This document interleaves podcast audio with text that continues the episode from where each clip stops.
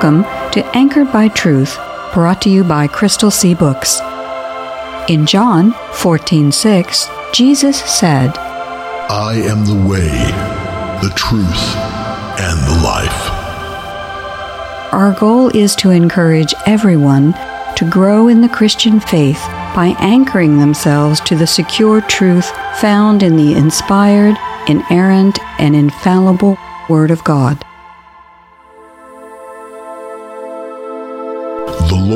Is good. He protects those who trust Him in times of trouble. But like a roaring flood, the Lord chases His enemies into dark places and destroys them. So don't plot against the Lord. He wipes out His enemies, and they never revive. Nahum, chapter 1, verses 7 through 9, Contemporary English Version. You will please the Lord. Your country will be his bride. Your people will take the land, just as a young man takes a bride. The Lord will be pleased because of you, just as a husband is pleased with his bride. Isaiah, chapter 62, verses 4 through 5, Contemporary English Version. My dear friends, God loves you, and we know He has chosen you to be His people. 1 Thessalonians, chapter 1, verse 4, Contemporary English Version. Hello, I'm Victoria Kay. Welcome to Anchored by Truth, brought to you by Crystal Sea Books. I'm here today with Crystal Sea's founder and the author of The Prodigal's Advocate, R.D. Fierro. Today on Anchored by Truth, we're going to continue our discussion for how we can be sure that the God of the Bible exists. To help us get going in our discussions, we are using some extracts from Crystal Sea's upcoming audiobook version of The Prodigal's Advocate. RD, why don't you tell us a little bit more about The Prodigal's Advocate? Well, just as a brief review, Prodigal's Advocate is a fictional adventure story that follows a man in his mid 30s who we'll call the prodigal. And uh, the story follows the prodigal through a series of experiences that he has following his death and a tragic accident. The prodigal, after his death, winds up in a massive stadium style amphitheater where he finds that he's just one among a huge crowd of people, all of whom are waiting to be called to face judgment. The judgment that they're waiting for is going to take place before a judge that is called the One Without Shadow. The name, the One Without Shadow, is an allusion, that's A L L, not illusion, is an allusion to the Apostle James' description of God that we find in James chapter 1 verse 17. In that verse, James tells us that God is the Father of lights and never casts shadows by changing. Or, in other words, God is perfectly good and pure eternally, and He is the source of everything, including the sun and the lights in the heavens. And God's perfection is so complete, there is no danger or chance that He will ever change. Exactly. Or said a little bit differently, God is a perfect judge. So when people are called before him, they can be assured that the judgment that he renders will be full, fair, and complete. Now, as I say, that could be a source of peace and happiness for some people, but for other people, that might be a source literally of holy terror.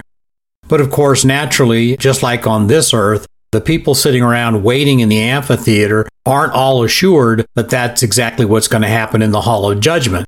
So the people who are sitting in the amphitheater just waiting to be called before the judge, at that point they hold a wide variety of opinions about exactly what form the judgment will take. So, the story is while the prodigal is in the amphitheater, he has a series of conversations with other people about the various viewpoints that are common in our culture about the issues of life, death, and eternity. So it's in those conversations that I try to give readers a greatly condensed version of some of the most common arguments that are offered both for and against the Christian faith. And what are we going to hear in today's clip? Well, in today's clip from Prodigal's Advocate, we're going to hear as Maria, that's the grandmotherly figure that we met in one of our earlier extracts. We're going to hear today how Maria is helping the prodigal to begin to understand the seriousness of the judgment that's facing him. And just like when we have those conversations in the world today, the prodigal does not necessarily like the news that he's getting from Maria. Well, sometimes the kindest thing the doctor can do for the patient is point out the danger of continuing certain habits before it's too late. So here's another excerpt from Crystal Sea's The Prodigal's Advocate. Dear boy, you're forgetting something. Everyone who comes here has a journey first. Surely by now you've talked to people in the colored robes, and I'm sure they started by trying to describe the fright they all had before landing in the outer court. They're always trying to impress you with how hard they had it. I nodded affirmatively. Well, Mr. Smarty Pants, how long did they stay wherever they first wound up after dying? I shrugged, indicating my ignorance, and then the bells went off in my head. My face registered my comprehension. I think it also registered my dismay at not having seen my earlier obtuseness. I get it, I said, wavering between pride and chagrin. There's no way of knowing how long anyone's journey is to the amphitheater. You mean to the outer court? She corrected me, but like a grandmother telling her grandchild the difference between blue and green. Yeah, right, to the outer court. There's no telling how long the journey takes, just like I have no idea how long I was in that garden. Exactly, Maria said, and she added, There's no way of knowing how long anyone will be in the eminent realm before they die, and there is no way of knowing how long their journey after that will be. Just as no mortal knows how long he will have in the outer court before being summoned into the hall of true glory. Some are called immediately after they first set foot here. Others have the opportunity for a great deal of reflection on what lies before them.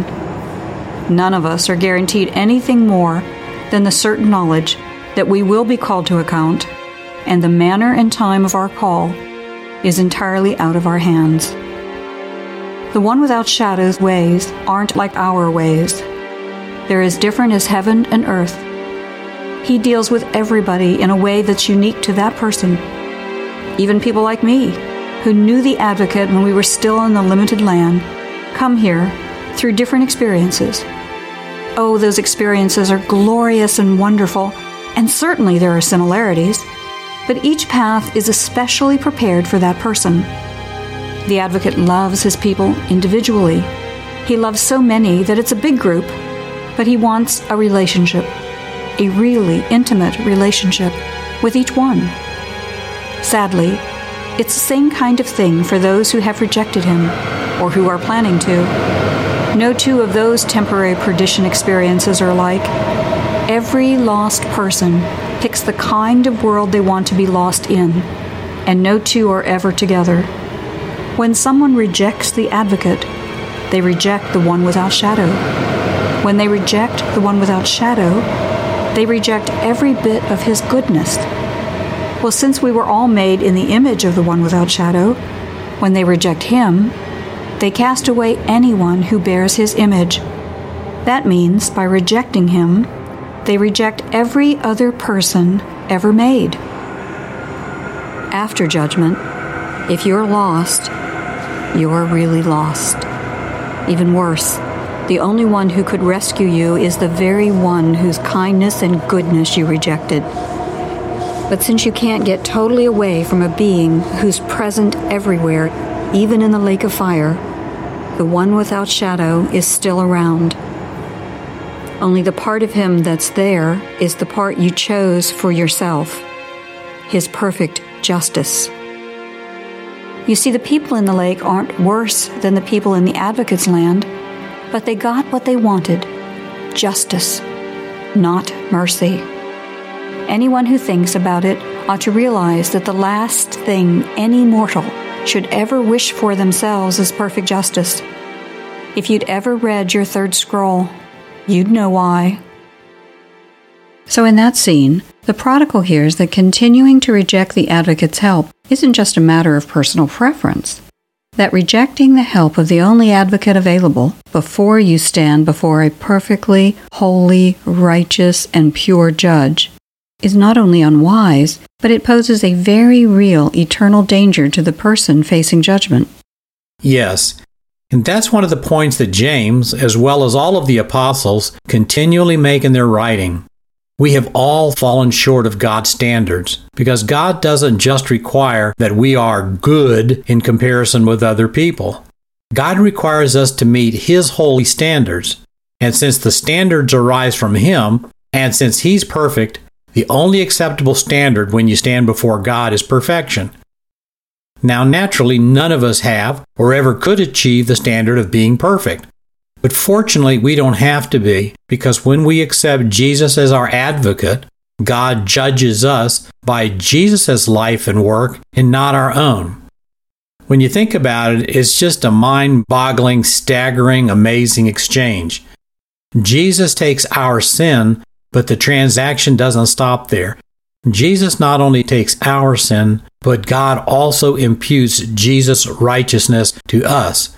So when we stand before God with Jesus as our advocate, then God is actually looking at us through Jesus. And so any of the rewards that come to us are coming to us through and because of Jesus' holy perfection. And that's a great lead into today's continuing discussion about how we can be sure that the God of the Bible actually exists. Just about every person who would speak honestly would readily admit that they're not perfect. But to make that admission means that we recognize that there is a standard against which we're comparing ourselves. So, where did the standard come from? Well, that's a great question because what it does is it points out that the created universe involves much more than just the existence of matter and energy. The matter and energy that's present in the universe isn't just out there in a random chaotic fashion, it's organized and it's ordered. So, the order that we find present in the universe tells us that there was an organizing mind behind the creation of the order. If there was no organizing mind behind everything that we see out there, even in the physical universe, all you could ever expect to get, all you could ever expect to see, would be randomness and chaos. But that's not what we see at all. We see a finely ordered, designed creation that's ordered all the way from the tiniest subatomic particle up to the largest galaxy or nebula. Right. Our awareness that there is a standard by which we can see that none of us lives a perfect life tells us that we not only see order and design in the physical universe, but we also expect to see it in our communities. We all intrinsically know that there are standards that should govern human behavior. Whether humans actually behave that way is another question, but we all intuitively feel that some standards should apply to all of us. And this again is a strong indication that claiming that the universe is self existent is an inadequate explanation for what we see around us. Exactly. If someone contends that the universe is self existent, one of the first questions we can ask them then is whether this self existent universe is personal or impersonal. Now, I've never personally run across anybody, and I don't know of anyone who seriously claims that the matter and the energy that comprise the physical universe also somehow possess a personal nature. I mean, matter and energy, by the very descriptions of them, are inanimate material and force. But as we've been talking about for the last couple of episodes, the dominant explanation for the universe's origin today is the Big Bang Theory. But you see, when you take the Big Bang Theory and then couple that with an evolutionary explanation for how life exists, the two of those put together don't look very persuasive when it comes to providing us an explanation for the existence of personality in either people or in animals for that matter. It's very hard, matter of fact, it's impossible to see how a random collision of unintelligent and impersonal particles could somehow create order and design in the physical universe, much less result in people thinking that there are certain standards that should govern human behavior. Well, in our last couple of episodes, we were examining four possible explanations for the existence of the universe. That everything we see is an illusion, self created, self existent, or created by a creator who is self existent. Briefly, we saw that the first two of the explanations, that everything we see is an illusion or that it was self created, contain inescapable logic contradictions that can't possibly be true. And then we said that the empirical observations of the universe point out that the universe had a beginning in space and time, so that eliminates the third option of the universe being self existent. If the universe had a beginning in space and time, it means the universe can't be eternal, which is a necessary attribute for anything that is self existent. Right. Eliminating the first three possibilities for the explanation of what we see in the universe around us leaves only the fourth possibility that the universe was created by a self existent creator. That's the only real viable explanation for explaining everything that we see in the universe, that we see in life, that we see in the world around us. But as I pointed out last time, that even though the physical characteristics of the visible universe point out the need for an external, self existing creator, that the lines of reasoning that are brought to bear on that question, that's only the beginning of the lines of reasoning that point to the necessary existence of the God of the Bible there are a number of other lines of reasoning that also support the same conclusion. Such as the ones we've been talking about today. The presence of order and design in the universe can't be satisfactorily explained unless there's a mind that created the design.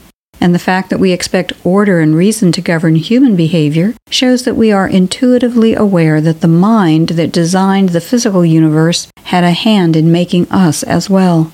Yes, any theory of origins or explanations has to not only explain the physical universe, which again is that's essentially what we were talking about in our last couple of episodes. Any theory of origins also has to explain the origin of other phenomena which are undeniably present in the universe and part of our daily experience. To be valid, an explanation of origins has to account for more than just matter and energy. A theory of origins also has to account for the existence of life. It has to account for the origin of man, who is a self aware, purposive, rational, and moral being. The theory would also have to account for the origin of sin and despair, and the existence of what we would normally term evil in the universe. And finally, any theory of origins, to be valid, would also have to account for the existence of hope because we know that even though there are problems in this life, and even though we know that sin, despair, and evil are present in the universe and in our daily experience, we also know that we have hope. We have hope for better things in the future, so any explanation that's going to account for the origin of everything has to also account for the origin of that hope. So when you start accounting for the beginning of the matter and energy in the universe, that really is only just the beginning. The explanation of origins for the universe has to also account for the existence of the order and design in the universe. And not only the order and design that's present in the physical universe, but also the order and the design that we see in the activities of living creatures, including people. So, in other words, it's not just a question of mind or matter, it's a question of both mind and matter. The universe contains not only the evidence of impersonal objects and phenomena, but also the existence of a personal dimension. And at a minimum, even if we disregarded the animals completely, at a minimum, since human beings are personal creatures, we would have to account for where our personal attributes originated. And that's one of the reasons we open today with the scriptures from Nahum, Isaiah, and 1 Thessalonians. Each one of these verses, along with a huge number of others in the Bible, tells us that the God of the Bible is a personal God. Nahum tells us that God is good and that part of the expression of his goodness is that he actively pursues his enemies. Isaiah tells us that God takes pleasure in his people, the same kind of pleasure a groom feels for his bride. And Paul tells us in Thessalonians that God loves, and in particular, loves his people. Loving, being pleased, and chasing enemies are the actions of a personal being, not an impersonal force. So the reason we have personal attributes is because God created us in His image. He is a personal being, so He created us to be personal beings. Precisely. The Bible gives us a very clear explanation for all the things that we see around us. It tells us how the physical universe came into being, but it also tells us way more than that. The Bible tells us that God is a God of order and design, but even more than just being a God of order and design, God is also a God of purpose. So when God created the universe, He created a universe that reflects, albeit only partially, His will, His character, and His plans. And I think that that gives us another piece of evidence that demonstrates that God, the God of the Bible, is truly the author and creator of everything. God is a God of purpose, and so we see in the behavior of living creatures a reflection of that purpose. Right. So, what you're alluding to is that one of the real weaknesses of any theory that purports to explain the existence of life, absent the intervention of an omnipotent, omniscient creator, is an explanation for why life would have a reason for perpetuating its own existence. I mean, if a self replicating collection of atoms and molecules had formed, what difference would it make whether the molecules and atoms stayed together? As we have pointed out before on Anchored by Truth, the second law of thermodynamics is the law of entropy or a tendency toward disorder. There are no observable exceptions to this law in the operation of the inanimate physical universe. So, why would this randomly generated collection of minute particles of matter and energy all of a sudden start demonstrating purpose? Randomly generated purposiveness is just a complete contradiction. It just doesn't make any sense. You can say the words, but they've contradicted each other the moment that the words leave your mouth. It's inarguable that all higher order animals demonstrate very purposeful behavior. At a minimum, animals eat when they're hungry, they drink when they're thirsty, and they reproduce on defined cycles. Well, of course, no creature but man could tell you why they do those things, but that simply means that in the lower animals and animals other than man, that they perform those purposive activities in response to a built-in form of purpose, which we usually refer to as instinct. But again, how could such even an instinct arise out of just a continuing random collision of atoms and molecules? I sometimes ask people this question when I have discussions about these kind of subjects. Is biology just the result of physics and chemistry? And what kind of responses do you get? Well, I kind of get the responses that you would expect, usually some puzzled looks, and then they typically, after they've thought about it for a little while, start adding various qualifiers. And by far the most common qualifier that gets added to the physics and chemistry is time. So they'll say something like, well, if the Big Bang occurred 14 billion years ago, you had 14 billion years during which physics and chemistry might have had the time to act in various ways that would have produced more than we can think. So I, I, understand the inclination, you know, if the more time that goes by, the more things that you think might have occurred. But the passage of time does not amplify the power of physics and chemistry. Time doesn't add anything to the ability of physics or chemistry to explain specified complexity. When you just pose the question about whether all of the complexity that we see in the biological world can be explained by simple chemistry and physics, just posing the question reveals the difficulty of the underlying problem.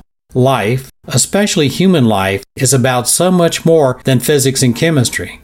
And right now, we're not even talking about the truly problematics of human life that we've briefly alluded to a little bit earlier. We're not talking about concepts as complex as despair, hope, sin, evil, that type of thing. Right now, we're just thinking about two relatively simple concepts the physical processes that keep life going in a universe that's often hostile to it, and some of the simpler attributes of personality. I think it gets to be pretty obvious that just thinking about the complexity of biological life, even physical biological life, points to the need for a cause for these things that's greater than a self existent universe. In effect, when you start thinking about the complexity of life, of personality, of all of the things that we encounter in our daily existence, all of this points to the need for a cause that's omniscient, omnipotent, or in other words, one that possesses the attributes of the God of the Bible.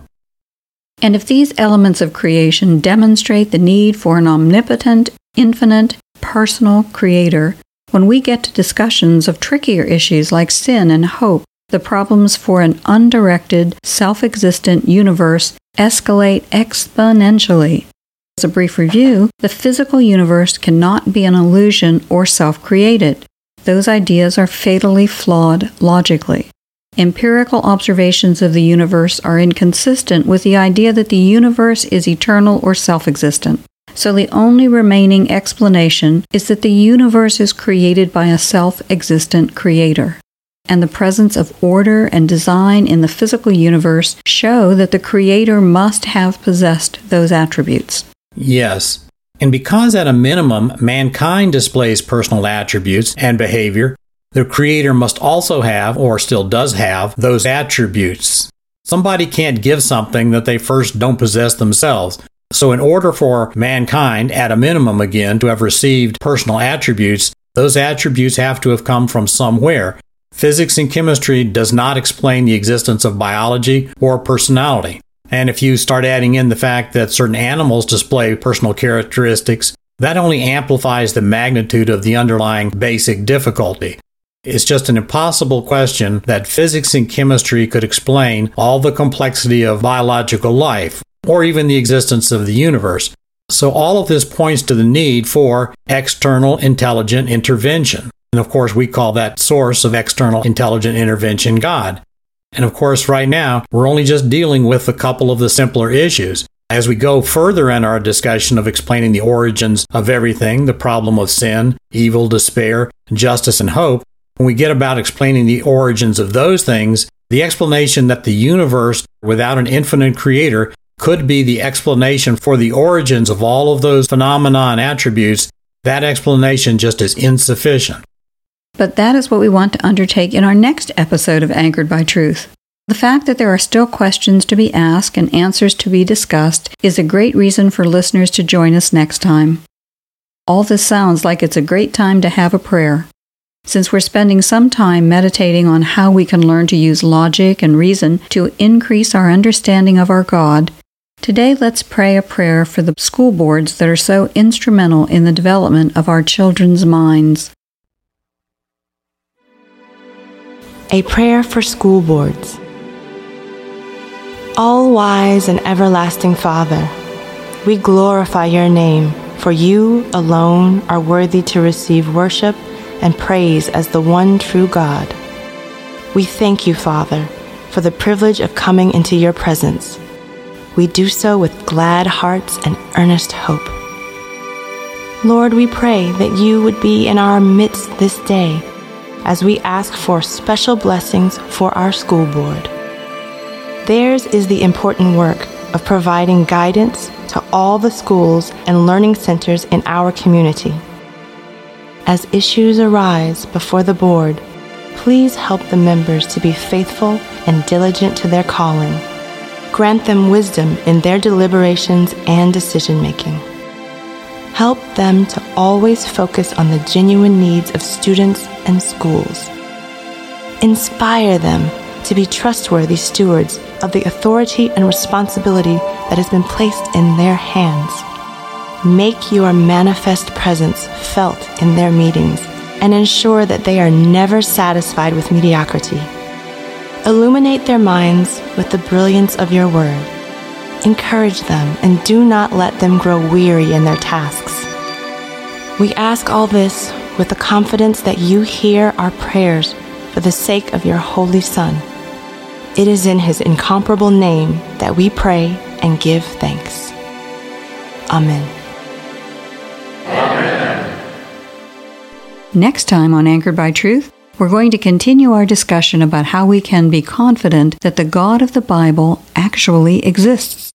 And because a lot of our radio episodes are linked together in series of topics, we want to remind listeners that if they missed any episodes or if they just want to hear one again, all of these episodes are available on your favorite podcast app. To find them, just search on Anchored by Truth by Crystal Sea Books. We hope you'll be with us then, and we hope you'll take some time to encourage some friends to tune in also, or listen to the podcast version of this show. If you'd like to hear more, try out crystalseabooks.com where we're, we're not famous, but our boss is.